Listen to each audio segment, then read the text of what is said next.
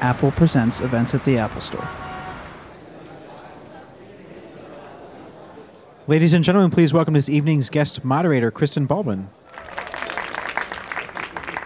Thank you, and welcome uh, to this evening with Jeremy Piven. Thanks for coming out on this snowy night. Uh, before we welcome him, the star of Mr. Selfridge, let's look at a clip of season three, which premieres March 29th uh, at 9 p.m. on PBS Masterpiece. Ready? Darling, lovely to see you. Thank you for coming. What a show you put on, sir. It's catching on. I'm Harry Selfridge. I don't hide behind anyone. They gave my job to a girl. Mr. Tyler. I'm back. And the bill? Charge it to a Selfridge account. Do not touch. Don't buy this land. Lot 43, Acton, West London. So, I heard you were back. Did you miss me? Peacocks? I love this department. You're very kind, Mr. Selfridge. Harry, please. Nancy.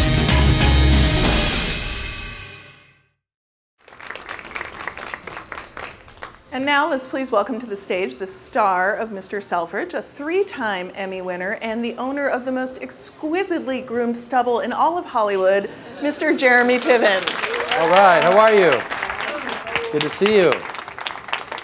Yes, the thing I'm most proud of in the world is my stubble. So I thank mean, you. it's beautiful. Thank you very much. Well, congratulations. Uh, Mr. Selfridge was just renewed for a fourth season. Yes, yes. How did you find out the news? Yeah. Um, you know, we we've been very lucky. Um, the show has been incredibly well received overseas, and and um, it just we kind of knew we've known that the, the audience, anyone that sees it stays with it, and the real challenge has been in this country to get the word out. Everywhere else, we've been sold to 165 countries. There's only 200 countries. I mean, that's basically more than Entourage and Downton Abbey and stuff like that. Like overseas, it's they're really getting it, but here it's it's kind of a slow burn. So, hence why I'm here. Well, you perfectly set up my next question. For Yeah. some people who may not be familiar, tell us a little bit about your character, Harry Selfridge. Uh, he is an entrepreneur who basically kind of made his bones at Marshall Fields in the Midwest, in Chicago, and um, this is the late 1800s. And then 1908 decided to take the show on the road and break ground in London, and they had no shopping culture. So he had to invent the culture, and he, he basically was a, a, a part of masterminding the department store as we know it. All the big windows that you see, those were his ideas. He thought of retail as theater, and he was a very colorful character, and he liked to put on a show. And um, so that's what he did. Uh, he had an amazing family and wife and kids, but at night he would go out and he liked to gamble. He fell in love with a stage star of the time, Ellen Love, and uh, the madness ensues. Uh, well, yeah, as you hinted at during season one, Harry's a philanderer. yes. In season two, he and his wife Rose uh, work toward a reconciliation, but then uh, toward the end of the season, she gets gravely ill. Yeah. Season three, which Harry will we see? Well, it's interesting. He starts off as this showman, and he and he's filled with energy, and he's and he's so passionate and ambitious, and the only thing that matters to him is is winning and succeeding, and he along the way loses track of what means the most to him in this life, which is his love, his wife, and um, you see him slowly start to be taken down a peg because she doesn't want she she won't take it anymore, and he finally realizes that without the love of her, that life means nothing. So it's kind of a cautionary tale. He finally gets her back, and they're together, and he has everything, and she tells him that she's terminally ill. So season three opens wi- on her funeral, and he he has no idea how he's going to continue, not a clue, and uh, he's lost. and at the same time, his daughter's getting married. So you have the yin and yang of the universe, and the entire season takes off with a bang. And it's filled with turning point moments, the stakes are raised. And so it's funny because we're living in a different culture now. We, we watch our shows differently, we binge watch. So I feel like, in a weird way, it's almost better that not everyone in the States has jumped on the Mr. Selfridge bandwagon. That, listen, I'm, I'm promoting the Entourage movie right now. There's a lot of attention that I can take and put on the Mr. Selfridge. And the reality is, people can go and instead of waiting each week to see the show, they can binge watch mm-hmm. the first two seasons, Yeah. which people love to do, and then start with season three, which is our best season yet. And I ship out to London next month to start season four. So by the time you, you finish season three, you'll be ready for season four. You've got it all worked out for yeah, everyone. I have it so all that- worked out. yeah. And you'll you see the Entourage movie June 5th. yeah, there you go. I've seen it. It's good. It works. Thank God it works. Otherwise, I'd be in trouble. Yeah. So between the season one philandering Harry and the season two trying to get his wife back Harry, which one was more fun to play? It's all fun. I, I, you know, actors love drama and they love playing these stakes and showing the soul of a character. So for me, to have him have his heart broken and to navigate through that is really special and a gift. And to play this role as a gift because I played Ari Gold for eight years and it was it was a gift to to be working, but to play such a reactive, high energy, insane individual. Um, and I love that. Um, but to play the antithesis of that and to play this turn of the century gentleman um, who led by example and through love and treated everyone as an equal, Ari Gold, you know, ruled with an iron fist and was an equal opportunity offender. And Harry Selfridge was a guy who loved to work and empowered people and was the embodiment of the American spirit and was a true optimist. So for me, it's, it's healthier to play Harry, and at the same time, it's the best work of my life. Yeah.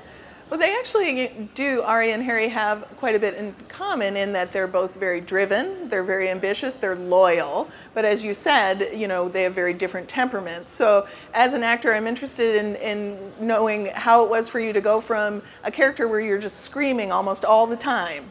Uh, and that level of intensity to one who to a, a character who has impressive reserve and very rarely gets angry or shows his anger. Well, I mean, that's what you're looking to do as an actor. You're looking to grow and stretch and show your range. And, you know, I was 40 movies into my career when I started Entourage, and I was already then labeled as like a schlumpy plus one best friend number three. and then you play a character with power, and you're like, oh, he's the power guy. He's the guy that takes off all the oxygen in the room. And now I'm Harry Selfridge. Overseas, they, they call me Mr. Selfridge. And they approach me, you know, as if I'm running a department store. and it's, it's awesome. I can't help them, you know, in any way, shape, or form, but I love it. Uh, so season three takes place. It opens in 1919. The war is over, and there's a lot of change afoot. And uh, Harry's expanding his empire, and he says to Mr. Crabb, "We have to move forward." So can you talk a little bit about how the themes of change and progress sort of play out throughout season three?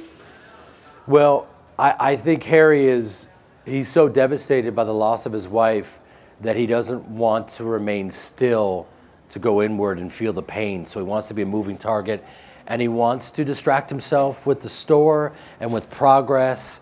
And he always did that anyway, but now he's even doubling his efforts.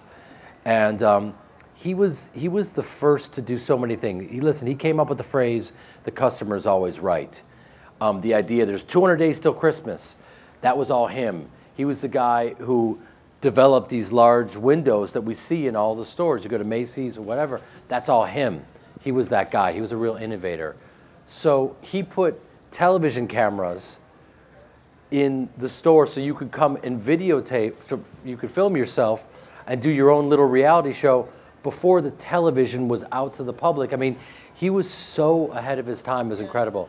Um, he developed the idea.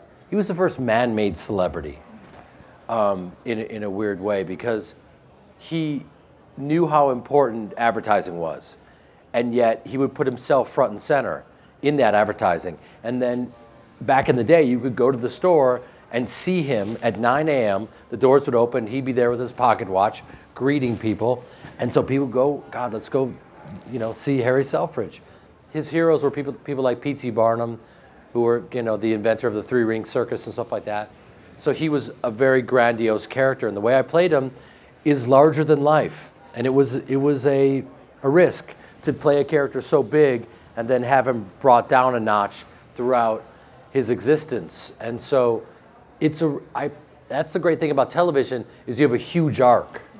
And so that's what we've been playing. So going back to uh, when this first this role first came to you, you said you know you had been playing Ari for eight years and it was an iconic role, three Emmys.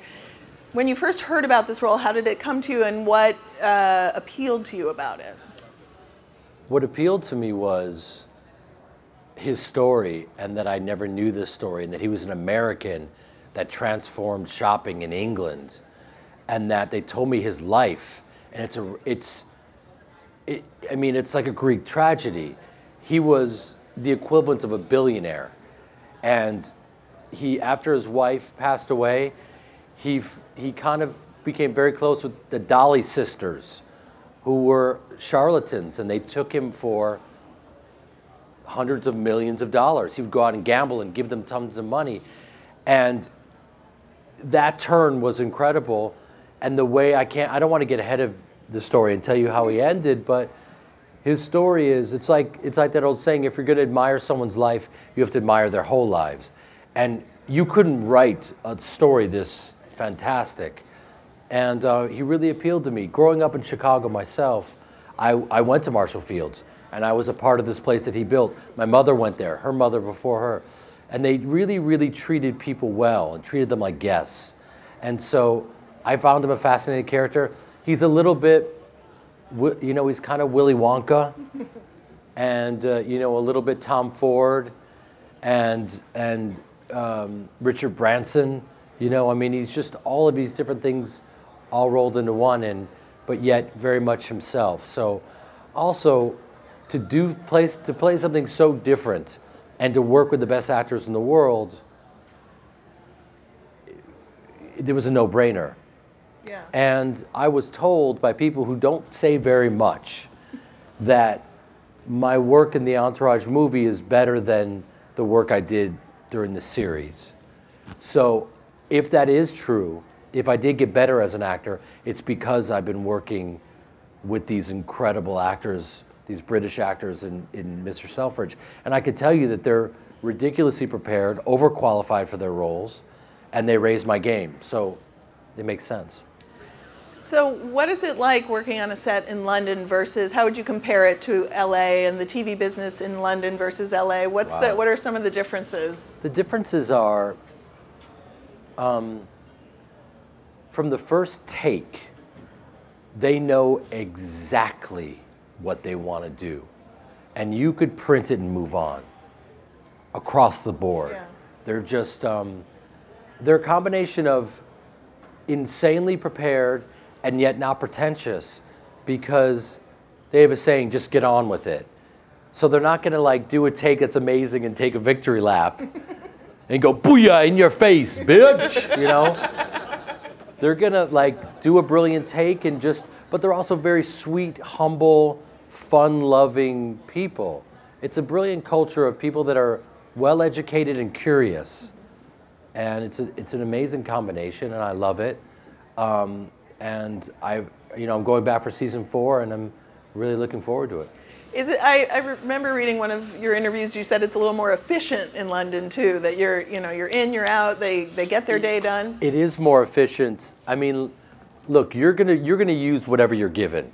If they say to you, just keep shooting till you got it, your director will keep shooting 17 hours. you know, because they're gonna just we, listen. We have no time. Let's just keep shooting. and you're gonna you're gonna wear the crew out and the cast.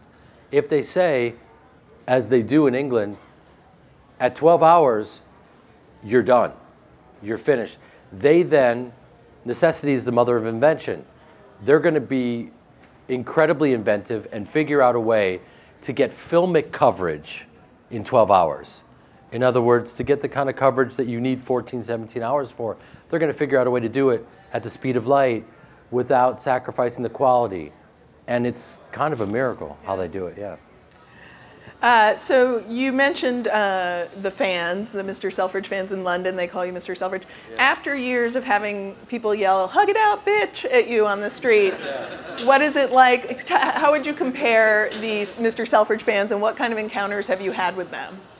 Well, I had this woman say that she got a mani pedi at Selfridges, and it didn't last her long enough. And that could I please talk to the staff? and um, I headbutted her. No, no, she was lovely. I mean, listen, you know, after after being confused for Ari Gold, and as you know, Jer- Jeremy Piven is is very different from a abrasive, fast-talking agent. I do roles because I love them, and I work because I connect with them, the, the role itself. And money isn't the variable. And the reality is, money is everything to Ari Gold. And so to be associated with that character and that ideology has been very strange for me. It's, it's like living someone else's life. So now to move on to this other character who, you know, you know, I, I, I am more like Harry Selfridge. Um, he, he's, he's more human and more accessible, and at the same time, he's very different from me as well. I mean, you're talking about a turn of the century guy with a, with a, with a large family. Um, I'm from the Midwest, so they kept my accent. It's the same accent that I use as Ari Gold. So I, I showed them what, an, what a Chicago accent sounds like. My accent's been homogenized because I'm a thespian, massive thespian. So I have a, just a very kind of flat Midwest accent. But a Chicago accent is very hardcore, cars and bars. My friend Mike was there for a couple, two, three days. It was, it was brutal. Like that's, that's, that's not, it's not easy on the ears. And I did a Chicago accent for them, and they said, "Please don't ever do that again. That was, that was disgusting." And they also said, "Is that Irish? Is that an Irish accent?" And then I realized that there are so many Irish in Chicago that a Chicago accent is a homogenized version of the Irish accent. So it does sound like to their ears, I'm just doing a bad Irish accent. Which, had I done that accent on the show, would have been a disaster. The reviews would have, would have been like, what a terrible Irish accent. So uh, the clothes on Mr. Selfridge are beautiful. Yeah. Uh, and you know Harry's as well. Uh, how does the wardrobe help you get into character? Well, you have suspenders, um, and they kind of prop you up, and then you have a waistcoat. You know, something like this is like my little homage to Harry Selfridge, and it's and it's incredibly elaborate, and it holds you in, and the collars are incredibly stiff and uncomfortable. That's why you see me. I'll never wear a tie unless I have to, um, because for eight years, I mean, literally, Ari Gold was buttoned up. Harry Selfridge is buttoned up. I don't know who invented that, but it's basically like a noose. It's like, please enjoy this noose, and you will be. And I also like, you know, I, I played high school football, so I developed, I have a 16 and a half to a 17 inch neck. And, you know, like, that's big. So, like, over there, they have no American football. So, like, my neck is not, my neck is like the size of a, you know, a guy who would be at like a heavyweight boxer over there. Like, none, I have to use collar extenders. I'm like a freak. so I have trouble breathing. It's not pretty. But, like, you get into this character. Also, they pay such attention to detail. I mean, like, literally, over there, it's kind of fascinating. Everyone's treated the same, whether you're an extra or the lead. And the people that are extras are dressed head to toe in very specific, authentic period costumes. And it's just, it's a feast for the eyes, and it's a great lesson to all of us because, you know, on American sets, it's not the same way. You know, there's a lot more of a hierarchy. And I kind of like it better over there because everyone's treated equally. And the uh, you mentioned all the different layers that he wears. I, when I watch the show, I feel like it looks hot. Like you have so many layers on, and it just is it. What's the most challenging part for you for your Yeah, wardrobe? you know what? I, I, I like to, I train a lot and I like to overheat myself and I love sweating and it sounds very creepy, doesn't it? Um, no, I, I wear a lot of layers when, when I train and, and I love saunas and all that stuff. So I'm always overheating. And so for me, it's in a weird way, I've been preparing for this. Your whole life. My whole life I've been preparing for this period, for this costume drama. Um, I, you know, Rex Lee, and he's going to hate me for saying this, who played Lloyd, um, would get overheated, and there'd be a team of experts around him with fans in between takes. And I just got very lucky because I'm used to overheating, so I got lucky. So, uh, over the past two seasons, Harry's faced a lot of challenges, uh, a lot of victories, but several obstacles, including falling into a coma at one point. Uh, what has been the most difficult? He, but to, for those of you who haven't seen it, um, Harry's not a drinker, and when his affair with Ellen Love, the stage star of the time, uh, is exposed, um, his you know he, he could lose his wife, and he starts drinking, and he gets into his 1914, sorry 1909 uh, Mercedes Ghost, wraps it around a tree, and goes into a coma. He didn't just go into a coma.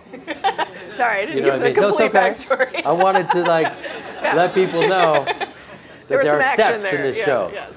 Uh, Be- because you know a lot of people haven't seen this show yet, and I, this is actually a really fun experiment for me because I want to see how many, how long it takes in our culture for a show to become popular without a ton of advertising, because this is all about word of mouth.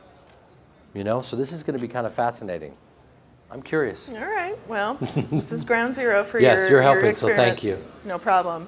Uh, so, when you go shopping now, Yeah. do you find yourself sort of assessing the store and the displays? I do. I do. I yeah. I find myself having to calm down because I'll be in a store and like no one will come over to you for a long period of time, and I'm just thinking, this isn't this isn't the way to do it.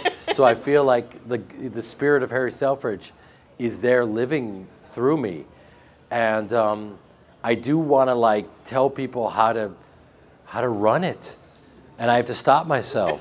it's weird Yeah. um, because I've studied him so much and I've been playing him, and you know, I know they could do better and treat people better, and so. It, but then there are places you go to and they're incredible. Yeah. So we're going to go to audience Q&A in a second, but I wanted to ask before we do, uh, in addition to seasons three and four of Mr. Selfridge, you have another big event on the horizon, the Entourage movie, as you mentioned, very exciting. For a while, it seemed like it wasn't going to happen. Uh, so can you tell us a little bit about how it came together?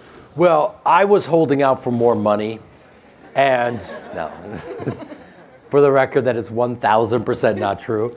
I was actually the first one to sign on because I just thought, first of all, I had been in, in England doing this costume drama, and I thought, wouldn't it be fun to go back into the future and play this maniac after playing Harry Selfridge? And how differently would I play him? Listen, had I not been doing this amazing show, um, I don't know if I would have done, gone back and done Ari Gold again. But I felt like I was, I let him go. He was in the past. Um, and I thought, why not just go back and get into it? It would be so fun to do. And um, we hit the ground running. It was like no time had passed. Um, it felt really, really good. And um, I, I do think it's explored and heightened in a better version of the series, you know? And there's a lot of pressure, and I'm very proud of it. And you've seen it. You I've seen it. You vouch for Stamp it. Stamp of approval. Excellent. Yes. All right. Well, I think we can turn it over to audience Q&A. Hi, uh, big fan. Um, Thank one of my favorite movies is Smoking Aces. Nice. Uh, can you talk about like preparing for that character and what you had to do and stuff? Yeah, Smoking Aces was, uh, you know, before its time. Think about this cast for a second. It was, you know, Ben Affleck and Ryan Reynolds and Jason Bateman and Common and Alicia Keys and Taraji Henson and like it just like everyone is a, is a superstar. And it was before they kind of all broke. Um, it's like Common just won an Oscar. Taraji is killing it on Empire. You know, Ben Affleck is Ben Affleck. Um, that's that's a celebration of him, by the way. That's not. It wasn't, it wasn't me slamming Ben Affleck, for the record.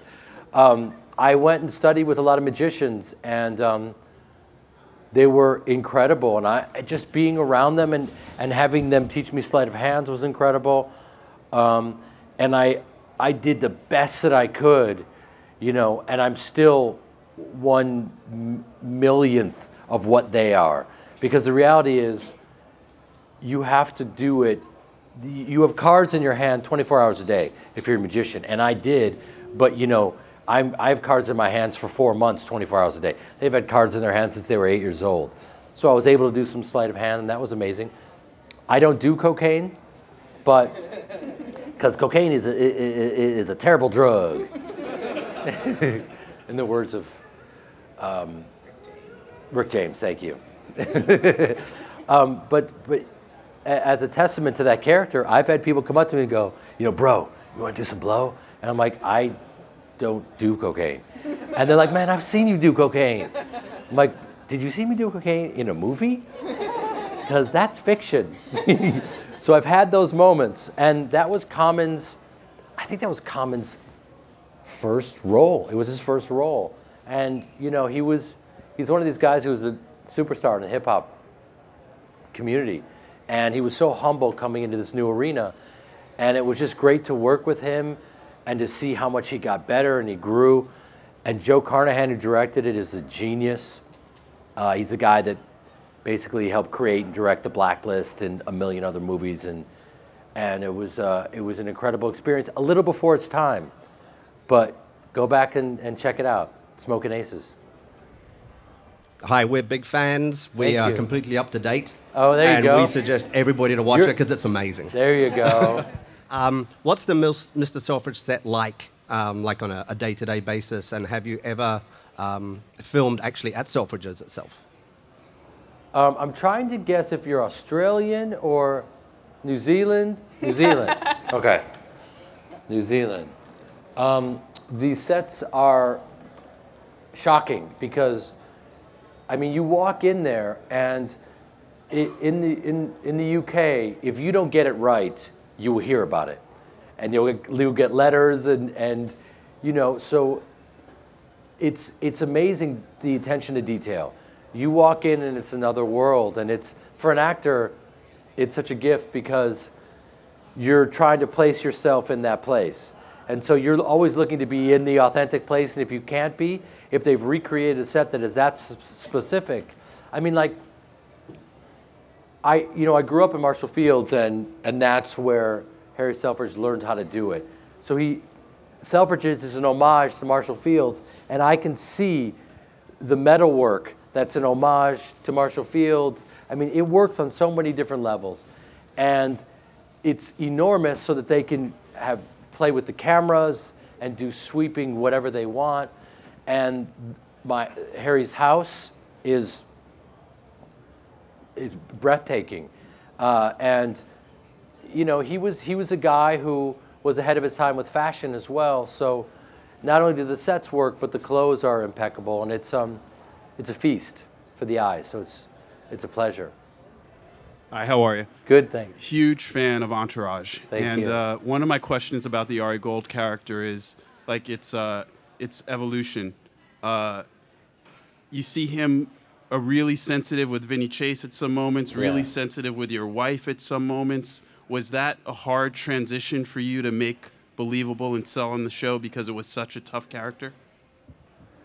Well, I mean, you know what's funny is on that note, I was talking to a to a journalist, and she said she was very honest with me. um, that she she really appreciated Mr. Selfridge, but didn't really take to Ari Gold. And I was like, oh, interesting. Why is that? She said she just didn't like my character, and I was like, well, that's totally understandable. And she says she just doesn't gravitate towards people like that, and she thought that I was. She she said, there's no way that's acting. And I said, okay, interesting. And she said, it, you know, I said, she was, I said, why? And she said, it just, it was, it was too good. There's, it was too good. It was too real. And you have to understand, like, that's our job. And that's our goal, is to make every, like, the way I'm speaking right now, everything is improvisational. It's coming off the top of my head. It's coming out of my mouth for the first time. That's my job as an actor, to make every word to be totally present and make it seem like I'm improvising everything. Entourage was written by Doug Ellin. Those speeches are laid out word for word. And I have to hit all that. And there's someone assigned to me. And if I don't get every word, it's in the Jewish culture, it's like when, you're, when, when those guys are writing out the Torah, they have to go back to the beginning if they miss one thing up. You know, it's like I'm one of those guys, got to go back to the beginning. And it, believe me, it was, it was challenging and it was amazing. Um, but, you know, so people then treat me and see me and they just revert back to the character and think that I am this abrasive individual and they treat me as such. I've had guys come up to me and say, Bro, I'm a douchebag because of you. and I'm thinking, I want to retire. I have done something wrong and I need to take that. I, have I've done humanity a disservice. You know what I mean? Like, but listen, the harder you work, the easier it looks. That's just the way anything is. You know, uh, I'm, I'm friends with John Legend. That guy is warming his voice up constantly. You know, I mean, he's still getting better and learning and, and, and all that. And the, and the same with the same with actors. We're just trying to get better. I, I tried to infuse as much humanity into Ari Gold as possible. So, you know, you the first thing you do as an actor is you never judge your characters. And, you know, I I could not be represented by Ari Gold. We're very, very different. He would hate me because I'm a guy that goes to England and works for not a lot of money. You know, he's all about the money. And I'm not. We just, we're different. You know, we're different people. So the first thing I can't do is judge him. Um, I have to embrace him and play him with every fiber of my being, give him as much integrity as possible, even though I may not like him. I mean, you know, we, we wouldn't like each other. So that, you know, I, I suggested from the jump that Perry Reeves, who plays Mrs. Ari, I was friends with before, and she's, a, she's great. And we really got along, and I knew that we could, uh, that chemistry would carry over into the roles. And we had fir our first scene, and I'm supposed to just yell at her and just take off. And I said, wouldn't it be great if I yelled at her? And she's like, give me the keys. And I kind of shrink like a little boy and give her the keys. And then I follow her off camera. I'm like, let her wear the pants in the relationship. I crush everyone except my wife has all the power that duality will work and we can we can just hang our hat on that forever because I can be this guy who looks at every woman that walks by and is continuously distracted and you think he's a pig and I can get away with that because he's monogamous and loves his wife. I can get away with his his methods being unsound and being possibly homophobic or whatever.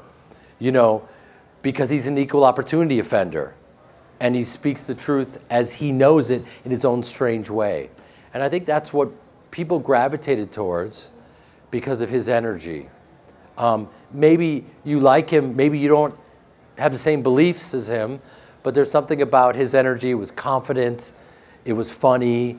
Um, I was thinking about this today. He almost feels like, like there are some politicians that people vote for and you might not believe their platform, but you feel their energy, and you're like, that guy, I, he, like their energy is confident and they believe themselves. And so you see that and go, I think he's speaking the truth. I'm with this guy. And you might not even believe in his platforms. I I digress because that's a whole other problem that we need to face.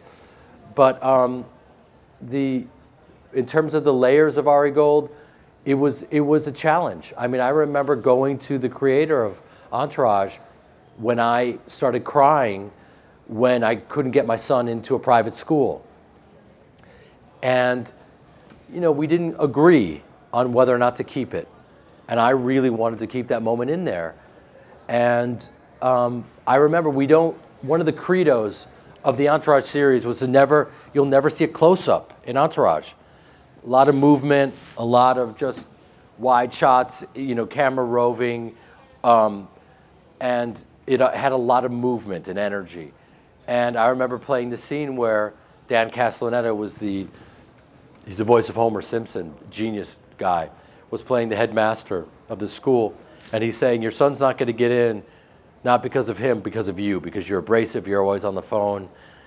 And, and I just remember that hit me like, and I started crying. And I said, Can you bring the camera in a little bit? And they're like, We, that's, we don't do that on the show. And I literally took the camera and like brought it in. You got it. You got to. This is a character. Like, if there was ever a moment to bring the camera in, show his humanity. He he has gotten in the way of his son's education. That's heavy. So um, they brought the camera in because I'm a total ham, and I begged for it, and it worked. And I was lucky enough to win an Emmy for that.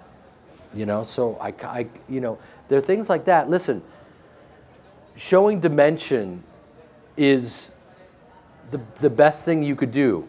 And people want to see that. They don't want to see a one dimensional character, they want to see the layers. None of us are just one thing. You know, no one is a devil in their own story. Um, your role as Ari Gold really inspired me to get into entertainment industry. I was in fashion Oh my before. God, I sorry I know I'm crazy, right? so I know you actually were not an agent in real life, but Yeah. as your experience, you seem like you on the show you loved it and you hated it at the same time. What's your um, thought on working as an agent or a publicist for a celebrity in the industry? You know, as an as an actor, you know, you you what you want is an agent who gets you, and who will fight for you, and because, I mean, I can only speak for myself, and you know, for a lot of people, like, acting is there's so much rejection. I mean, you have to have thick skin. Like I, you know, it's just the, it's the nature of the beast. Um, and so you have to really love it. You know, people people stop doing it because they can't take the rejection anymore. Um, and I grew up on the stage, so I always thought just get through it because I want to get back to that feeling that I had when you're acting. So it gets you through those moments. So I always want an agent who gets how much I love it. And so um, I wanted to play an agent that got and loved his client. And I, that's the way he really felt and feels about Vinny Chase. And it's funny because his first order of business in the movie, I mean, I'm going to tell you things that I'm not, I shouldn't be telling you. Should I be doing that? Yes. I don't know if I'll be, maybe I'll be fired. Too late. It's already filmed. I'll go to actor jail. Um, he, we pick up with, with Ari Gold where we left off. Um, it's six months later, and he's in Italy. And where would Ari Gold be without any type, of communication? He has no Wi Fi. He loves his wife. They're together. It's perfect. He's living the dream. But he can't communicate with the people.